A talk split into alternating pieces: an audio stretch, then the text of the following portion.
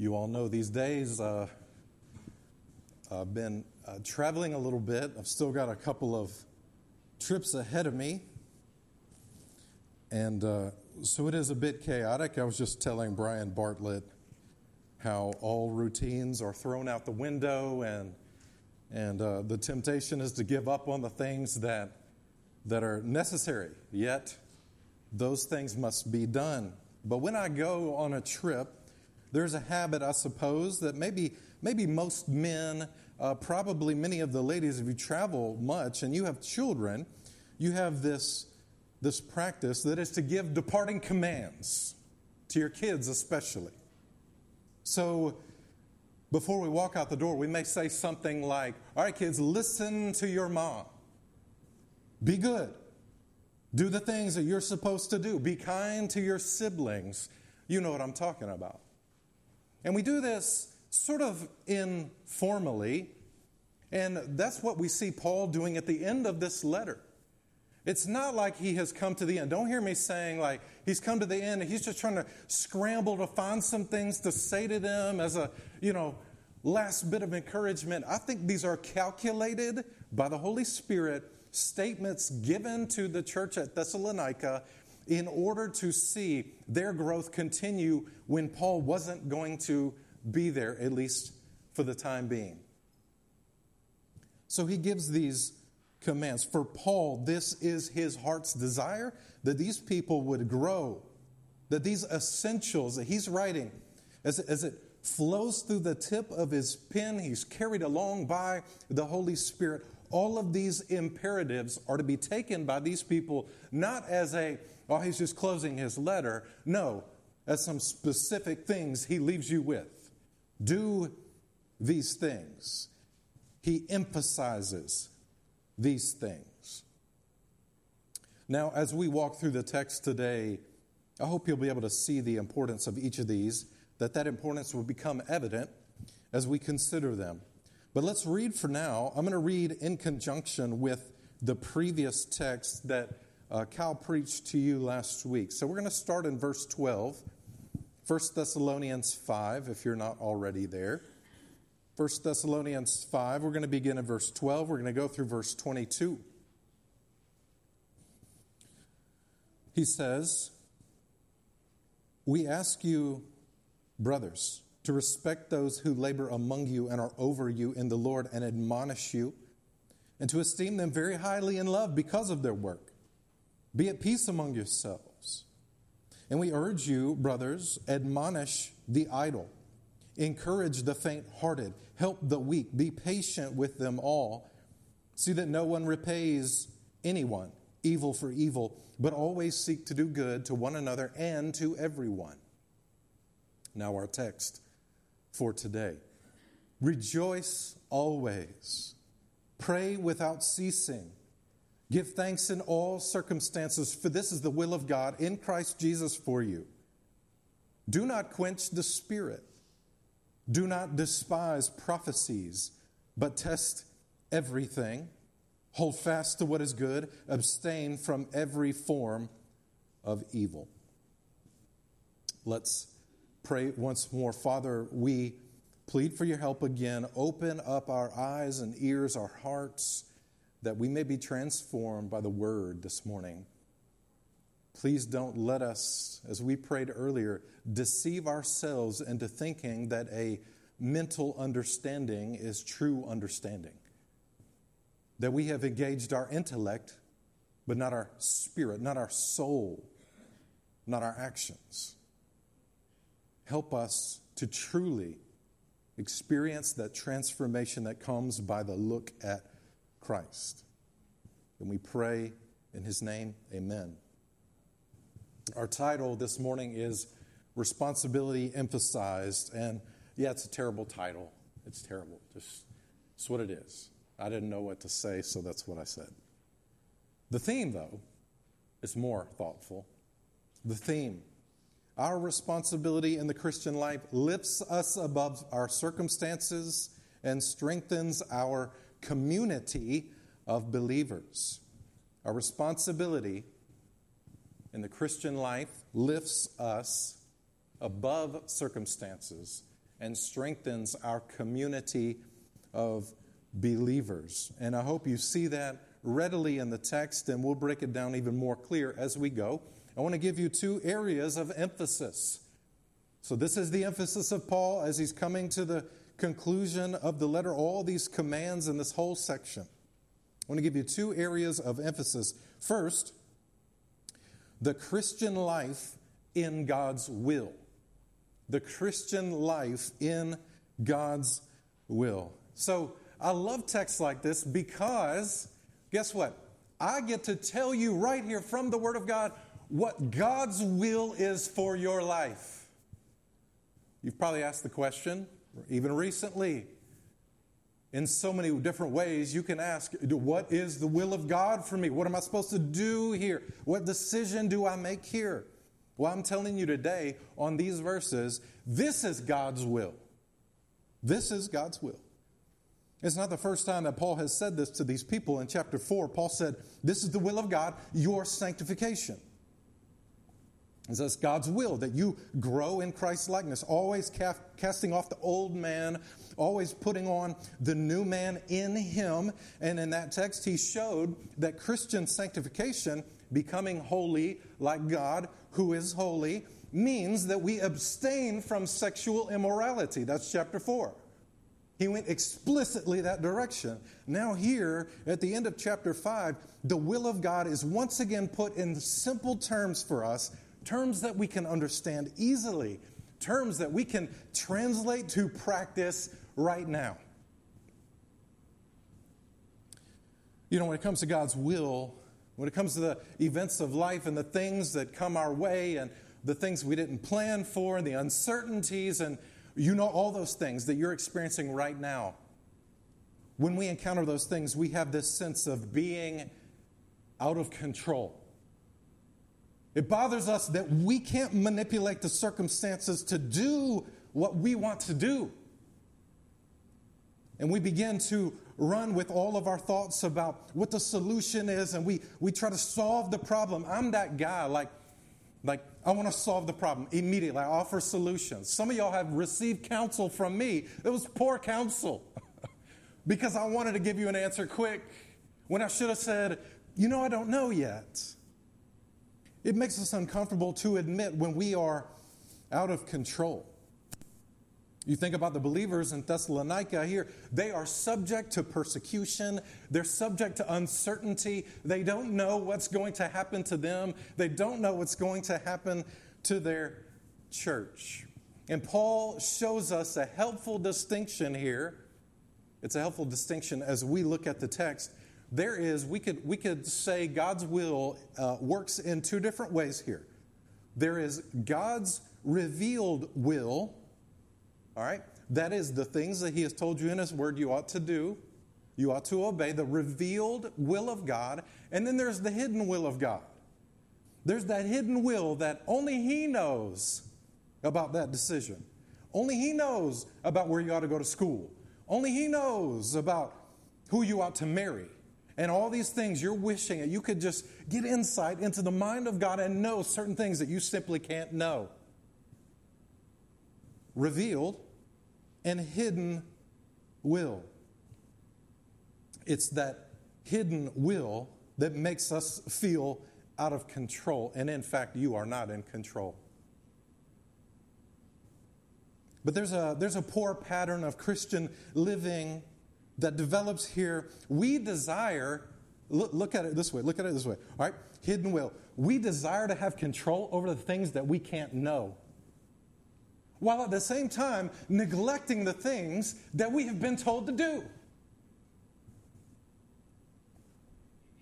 We desire that control over the things that are hidden while we live defeated in the things that we can control. You know what you can control? Your joy, your prayer, your thanksgiving, right there in the text. And when we get hit with the uncertainty of the future. I think about myself, my future, my family's future, the church's future. We can get swallowed up by the stress and anxiety about these things that only God can know. Yet, I know in my life what He has explicitly told me to do gets ignored. I surrender my joy. I abandon my prayers and I begin on this path of grumbling and complaining to God. And let's be honest, I know you've got a similar pattern that emerges in your life.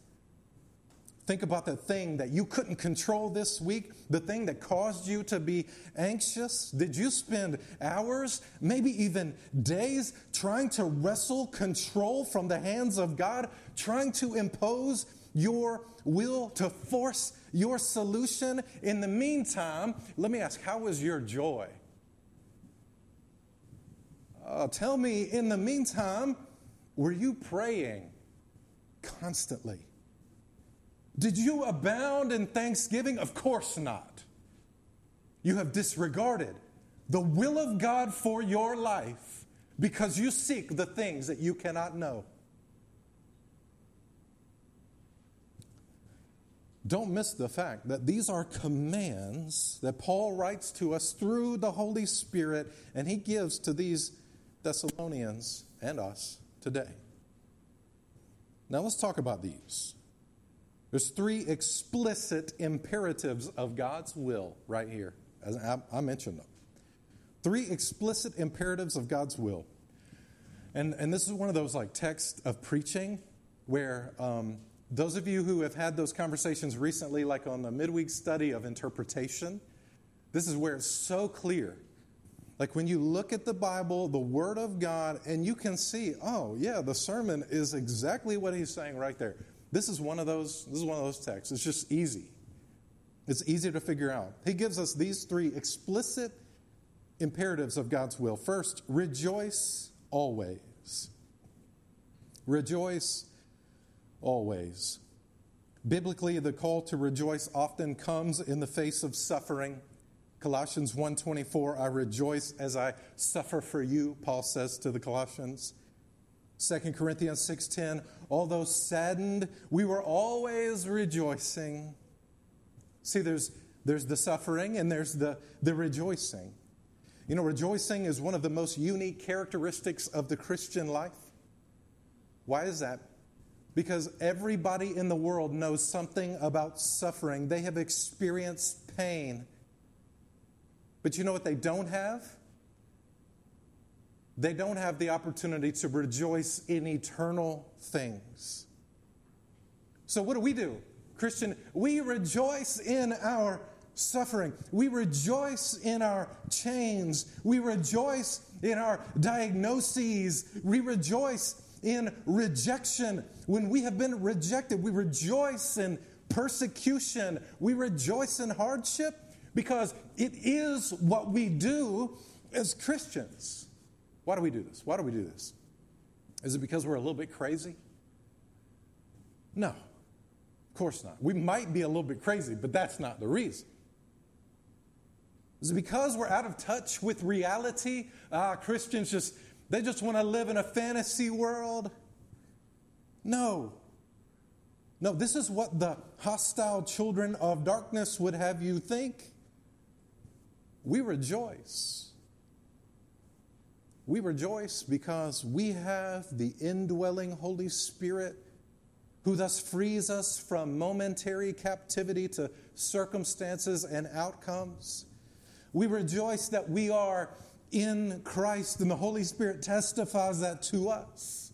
We rejoice that all of our sins are forgiven because of His vicarious death on the cross and His resurrection. We rejoice that we are loved by God and His people. We rejoice that our place is reserved with Jesus for us, a place which we will inhabit forever. So, by the help of God, in our rejoicing, we set our minds on God and bring our whole self back under the lordship of Jesus Christ. And I'll submit to you this Rejoicing is a means of gaining control, but it's not the control that your flesh wants. Rejoicing is a means not to control your circumstances or control your outcomes or control others or control God. Hiebert says it well a spirit prompted attitude of rejoicing unlocks the whole of a believer's nature. It influences his outward conduct and stimulates his affections and desires. So, rejoicing is the path to regain control of your emotions, to rein in your racing mind. It's a, a way to reset yourself toward God, away from the, what's going on around you. But is our response? Is it, is it like we're supposed to be like Peter Pan? Like we just, we just think happy thoughts? Is that, is that what it is? Do we, we just, we just got to think on happy thoughts? No, no. No, I would argue that it's probably your original thoughts that are part of the problem. You probably need something. In fact, I would encourage you, you do need something outside of yourself to lay that foundation of rejoicing. So you need that biblical truth. And I know you're just like me. In the moments when you need to hear it most, you do not want in any way to open up the Word of God and read it. To be honest, you're having the worst day. Somebody just did something to you. Who knows? Who knows? All the circumstances you can imagine, and you know what? You want to hold on to that bitterness and anger rather than open up the Bible and rejoice. I don't know what that is. If there's nothing else that tells you just how crooked you are, I think that's it right there. The thing you need the most is the thing you refuse to do in the moment. We need that biblical truth. We need those songs, don't we? You know, one thing I appreciated about Miss Dozier was her singing. She didn't care what people thought of her. She sang all the time. She's, uh, from what I hear, she was singing in the hospital bed when her mind was just all over the place. She would start singing. You know what? That comes from a life that practices rejoicing. Singing the things you know to be true. Maybe it's those godly friends that you need to get around you, those gospel conversations that push you to rejoicing. Remember, this is God's will. Rejoice always. It comes to you as a command. Rejoice. And again, from Hiebert, God doesn't command things from us that we have no ability to do. So, folks, don't write off God's will this morning. Don't pretend like you don't have a reason to rejoice and no way to return all of you, your whole self, back toward the Lord Jesus. He gives another command, though, that keeps us going pray without ceasing. Rejoice always. Pray without ceasing. I told Aaron this morning that uh, as I was in the shower, I was like, this sermon probably deserves like a whole series, honestly. So many things that we won't get to talk about. Rejoice always. Secondly, pray without ceasing. The most obvious explanation of this text is that it doesn't mean that we ought to engage in uninterrupted prayer at all times. Understand this. Otherwise, you'd be disobedient right now by listening to a sermon and not praying. If that were true, then you would be sinning while you sleep because you're not praying. In fact, Paul would have been in sin when he preached because in those moments he was not praying. So, rather, the emphasis is to live in constant communion with God where the lines of communication are always open. And in every circumstance, we ought to take advantage of our opportunity to pray. I know you were gripped by the, the news of what happened in Uvalde this, these recent days. Was your first response to pray? Was your, was your knee jerk? Was it to go to the Lord? And I'm not even just saying that you should pray. I would say specifically, right there in that moment, we're practicing all the things that we learned in Jeremiah. You lament That moment is not the time when you start talking about your solutions. That moment is where you lament. You go to God and you shed tears and your heart broken over the condition of the world, your heart broken over the things that He doesn't want, the things that oppose Him. We lament, we grieve, but I think we short sell prayer when we think of it only as asking God for things. When it says pray constantly, does that mean that, oh man, I got to come up with more things to ask for, more words to say to God than what I'm already doing? No, that's exhausting. No. I don't know about you, but my best relationships are not built primarily on asking for things. I think about it with my kids. Like, I want them to ask me for things, I want them to believe that I'm going to provide things for them. But you know what I want more than that? I want them to like want me to be around. Every parent, I think, has been in that boat, right? No, it needs to be more than that. Our relationships can't be built on asking for things. Even though I know my friends would give me whatever I needed and I would do the same for them if I could. And it's not commanding you prayer, uh, praying constantly praying without ceasing. It's not commanding you to rattle off long, wordy prayers to God. It's about a reverent attitude of fellowship and communion, communion with God.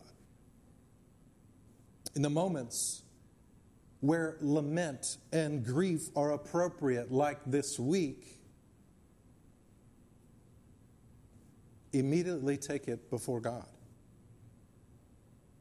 What would it look like for you to just sit before our Heavenly Father, surrendering your fleshly notions about the situations to Him. Lament and grieve. Somebody has described well uh, praying without ceasing, kind of like a, a hacking cough. And that stuck with me. I heard that years and years ago. You know, when you have that cough, that the least little bit of the tickle in your throat causes you to cough. It's an involuntary response. That's how prayer ought to be with the saint. Every tickle from life causes you to go to God. And it's not just bad things. When you receive any bit of good news, turn your heart and mind to God as a like a programmed involuntary response. Go to Him. There will be times when you don't have words, but the Spirit will plead on your behalf to the Father. Pray without ceasing. He gives a third command here in the will of God. He says, Give thanks in all things or all circumstances. Give thanks in all things. I'll submit to you that giving thanks is the remedy to grumbling and complaining. It is the cure for discontentment. It's the lift you need when circumstances drag you down, and it's the sobriety that you need when the world has you high. At some risk, I'll put this in terms of card games. Giving thanks is the winning hand.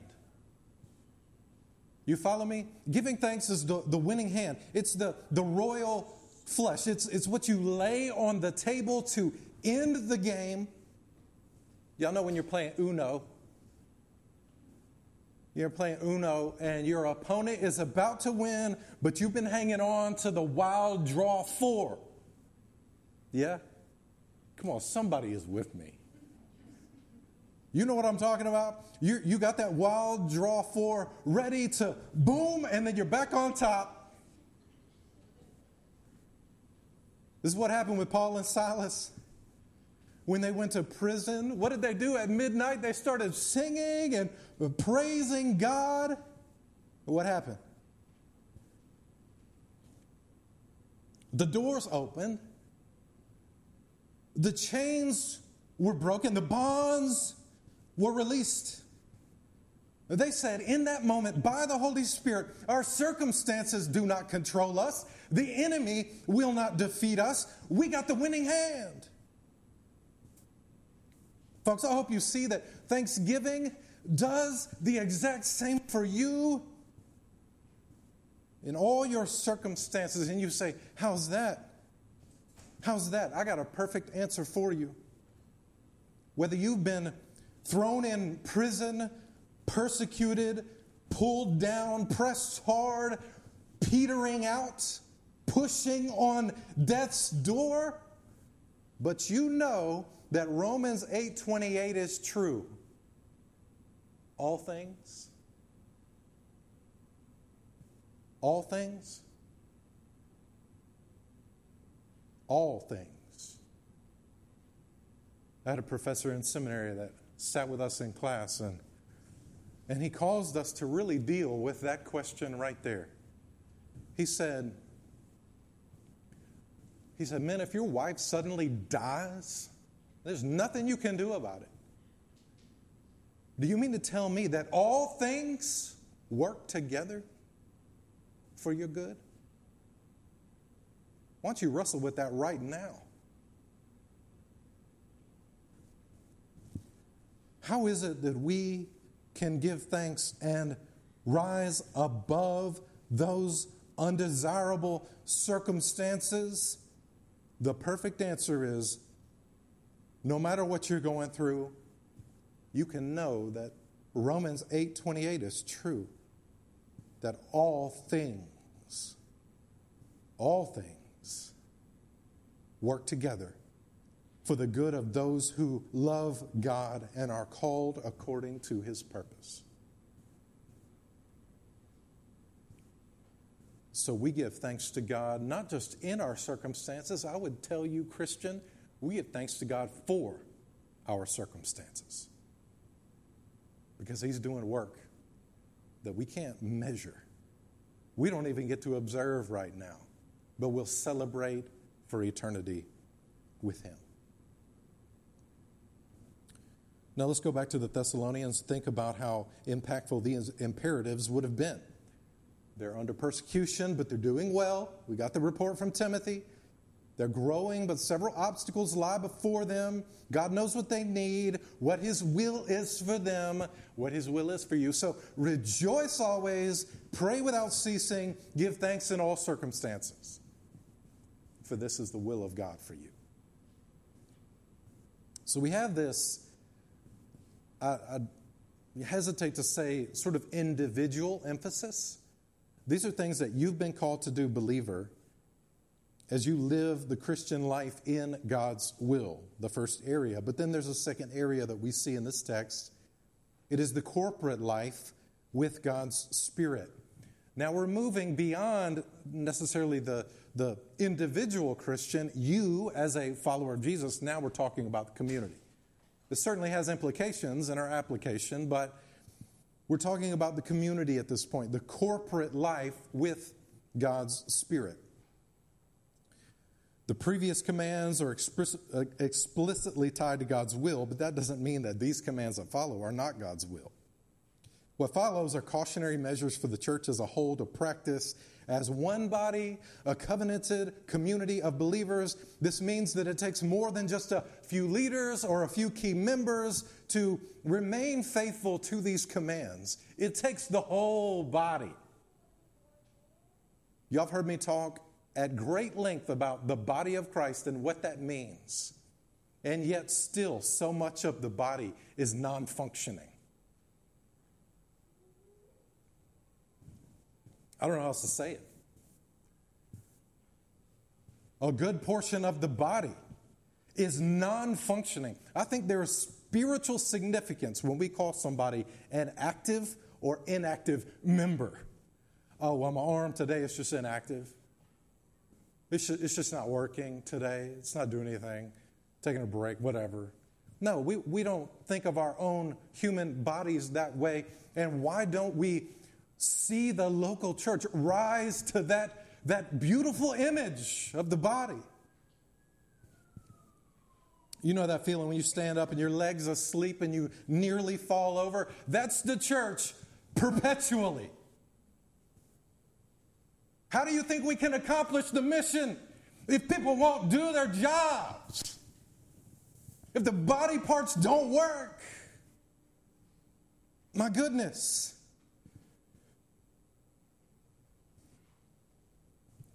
The local church will always struggle if its members are not actively pursuing these things as one people, one body, one in one spirit. The problem, the problem. You ready? The problem. Many church folk, I'm reading this, many church folk hold the rest of the community at a distance as if the church is something over there separate from you. Our default mode is to give the community second level status underneath the individual, underneath number one. You'll never make sacrifices for the people of God if you live that way. And when I say the people of God, being the temple, how else do you make sacrifices?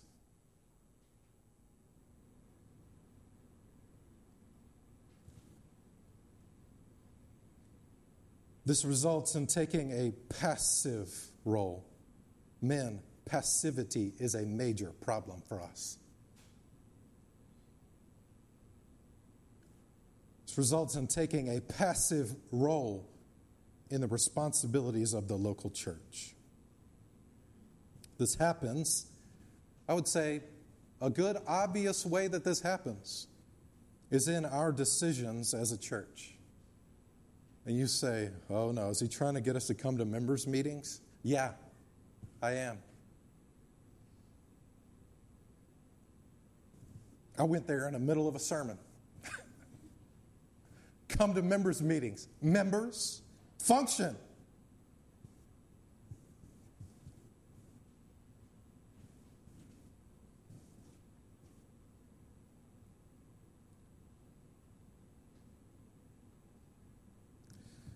You've been granted the privilege of the priesthood of the believers in the temple that is the dwelling place of the Holy Spirit. And yet, it seems as though it's too burdensome for you to show up.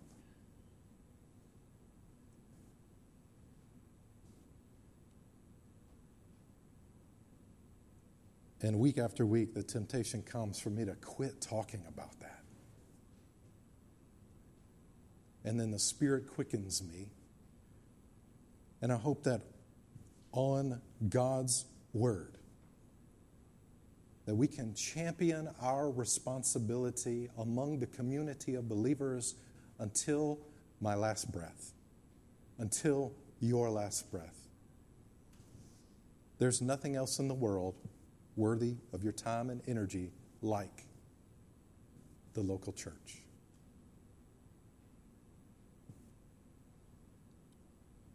It happens in our decisions as a church, and I would, I would say maybe even worse, it happens in your discipleship. Why are you so stagnant in the faith? Is it because you, you won't share anything personal with another believer? You won't ask meaningfully for prayer, for relationships? Again, holding people at a distance. Like the church is something over there that I go to and get what I need from time to time instead of seeing we are. We are the church.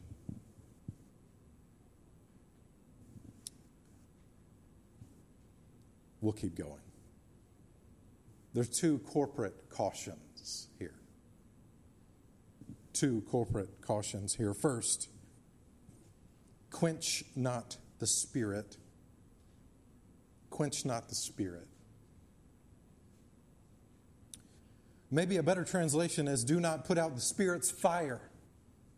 Literally, that's what it would be. Do not put out the Spirit's fire. One commentator argues that the word here indicates that it was something that was already happening in Thessalonica that needed to stop. You know those folks that always got to rain on the parade? The Debbie Downer? The party pooper? That's why we invited you, right? Y'all know the song. Those folks have a field day in the life of the church. It's possible. It's possible that what he's counseling here in this letter is opposite of what was happening in Corinth. You remember in Corinth, the sign gifts were getting so exalted that the role of the Spirit was actually being pushed aside for a spiritual experience. That sounds really nice, doesn't it? And the Holy Spirit wasn't involved. So Paul had to come in and bring some order there because it was getting chaotic. In this case, the opposite is happening. Any significant movement of the Spirit of God was met with the spiritual fire extinguisher. It may happen in the worship of the church. When you are prompted by the Spirit to, to, to worship freely, and yet you restrain yourself because of, because of what, what some individual might think. You extinguish your own fire in spirit sometimes. It may happen in response to God's word when you unknowingly pour, pour a, a, glass of, of cold water on someone's fire for the word.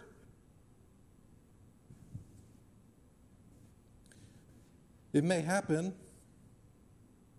various different ways. It may happen in the decisions of the church. Go back to that. Well, it's always been this way, so I'll make sure it's always staying this way. Extinguish the fire of the Spirit when we say these things and do these things. In all of these ways, many more. If something makes us uncomfortable in the life of the church, our tendency is to put out that fire.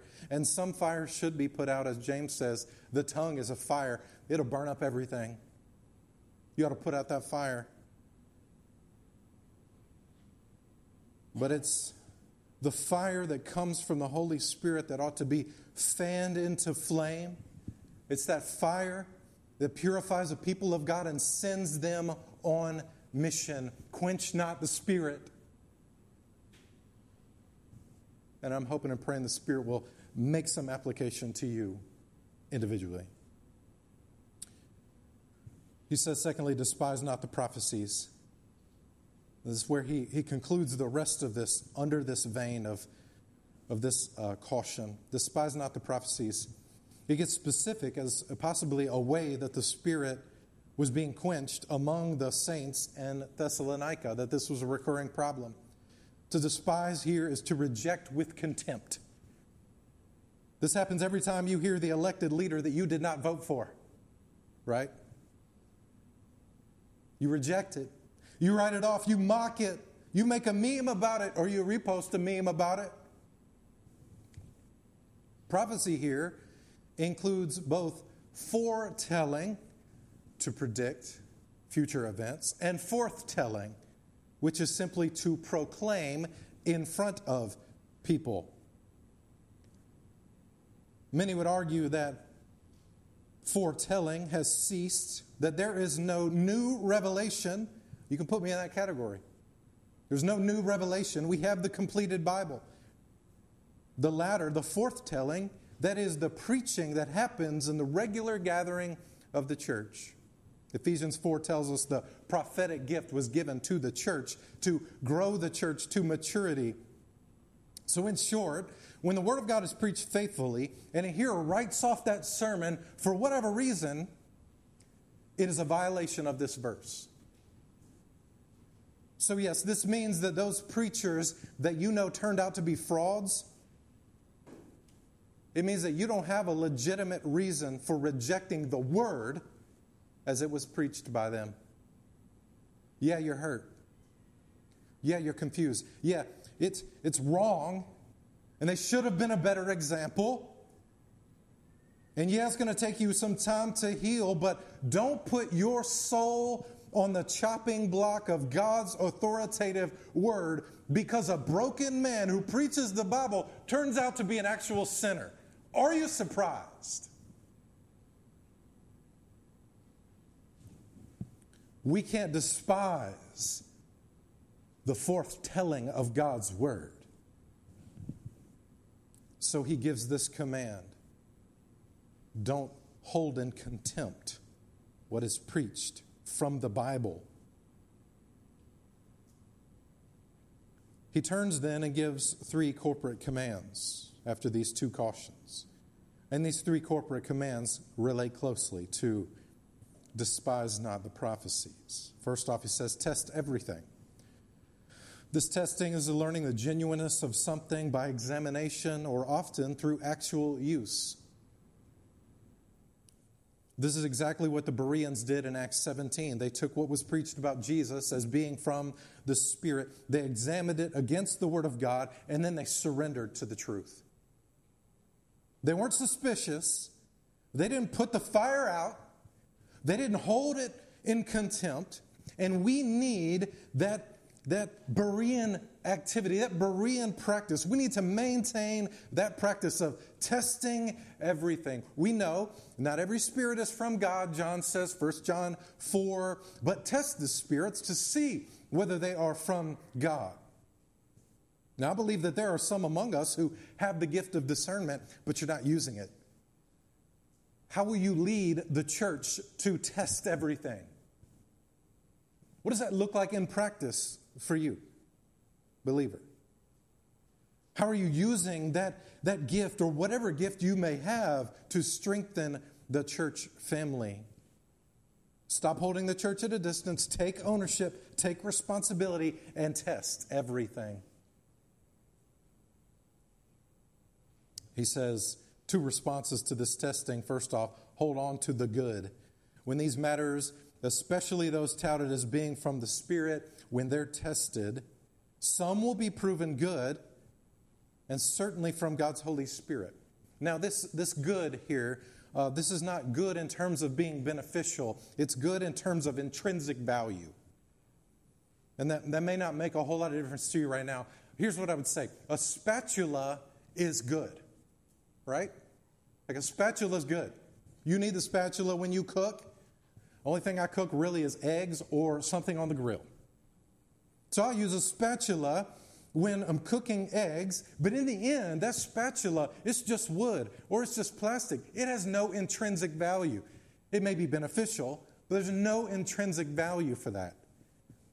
But a bar of pure gold has value for what it is.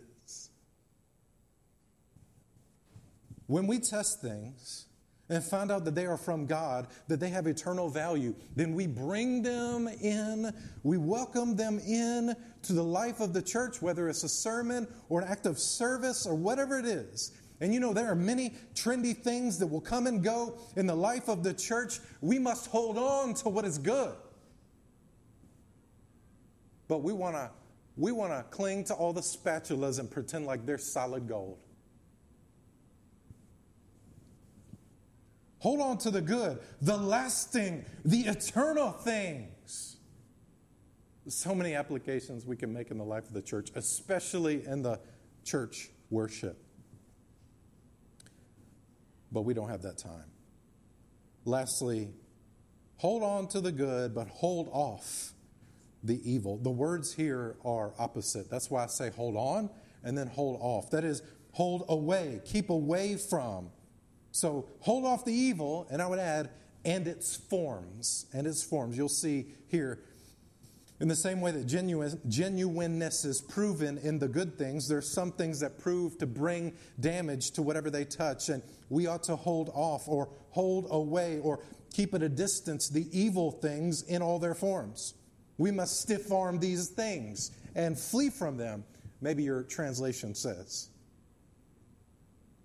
As we come to a conclusion, you notice here that it says every form of evil. It doesn't say that about good. Hold on to the forms of good. No. Hold off every form of evil.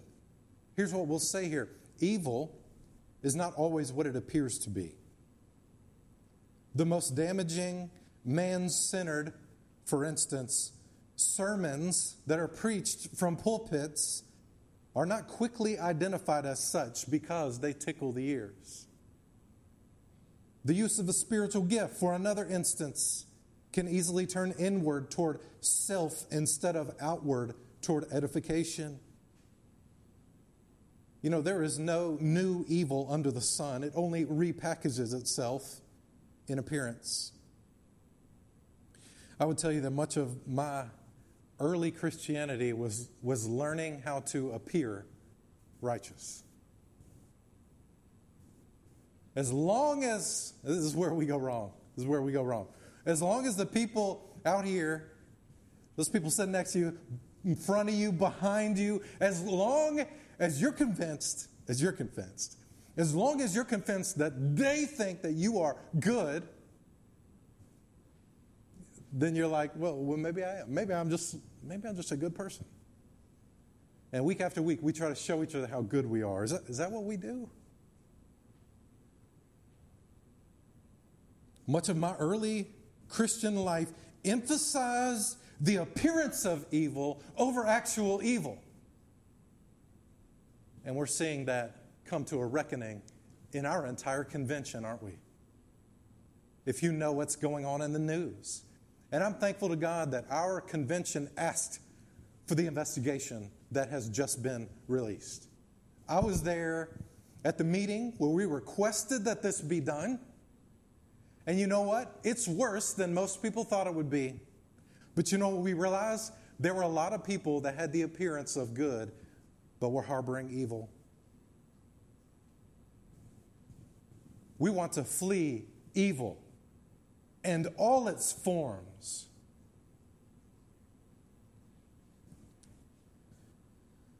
We'll close. We'll close. I want to ask you as we consider these things our life in the will of God, our corporate life with God's Spirit, these commands, these essential commands, folks. I would ask, would you this morning hold God's word in contempt? Would you reject what is His explicit will for you?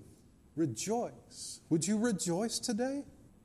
Would you, would you re engage your communion with God through prayer? Would you return to the practice of giving thanks? This is God's will for you. Lay aside all the anxiety that you carry around every day. Say, easier said than done, Pastor. Oh, I know. Every week I get out of a pit. I get out of a pit because I have to recover these things. Some weeks not so not so well.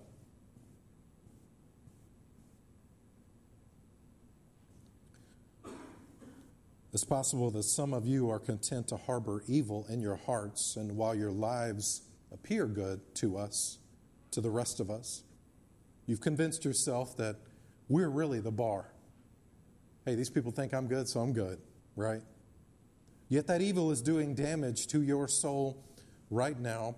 I would invite you to come cast off that evil through repentance, leaving that aside for the good, intrinsically valuable gospel of Jesus Christ. The good news that Christ has purchased your pardon by shedding his blood at Calvary. He rose from the dead, he's seated in victory, and he commands your faith and obedience right now. So, how would you respond in the Spirit this morning? The unbeliever, step one repent of sin, trust in Jesus. Repent and believe on Him. In Him is the whole of your salvation, and it can be yours today. Let's respond with the help of the Spirit. Father, we are thankful for your word. We're thankful for the commands, even the difficult ones. They're so simple, it seems. But in practice, we fall again and again. We lay aside joy when we have access to unending joy. We neglect you when we can come to you at all times. We conveniently forget all that you have done for us, especially, supremely, what you've done for us in Christ. Father, we pray that as we operate together, the community seeks to cast off all those things that are, that are evil in all its forms. We seek what is good, what is eternally valuable. Help us. Send your Spirit to empower us in all those little ways and in the big ways that we easily recognize. Father, be honored in the life of the church. We pray in Jesus' name, amen.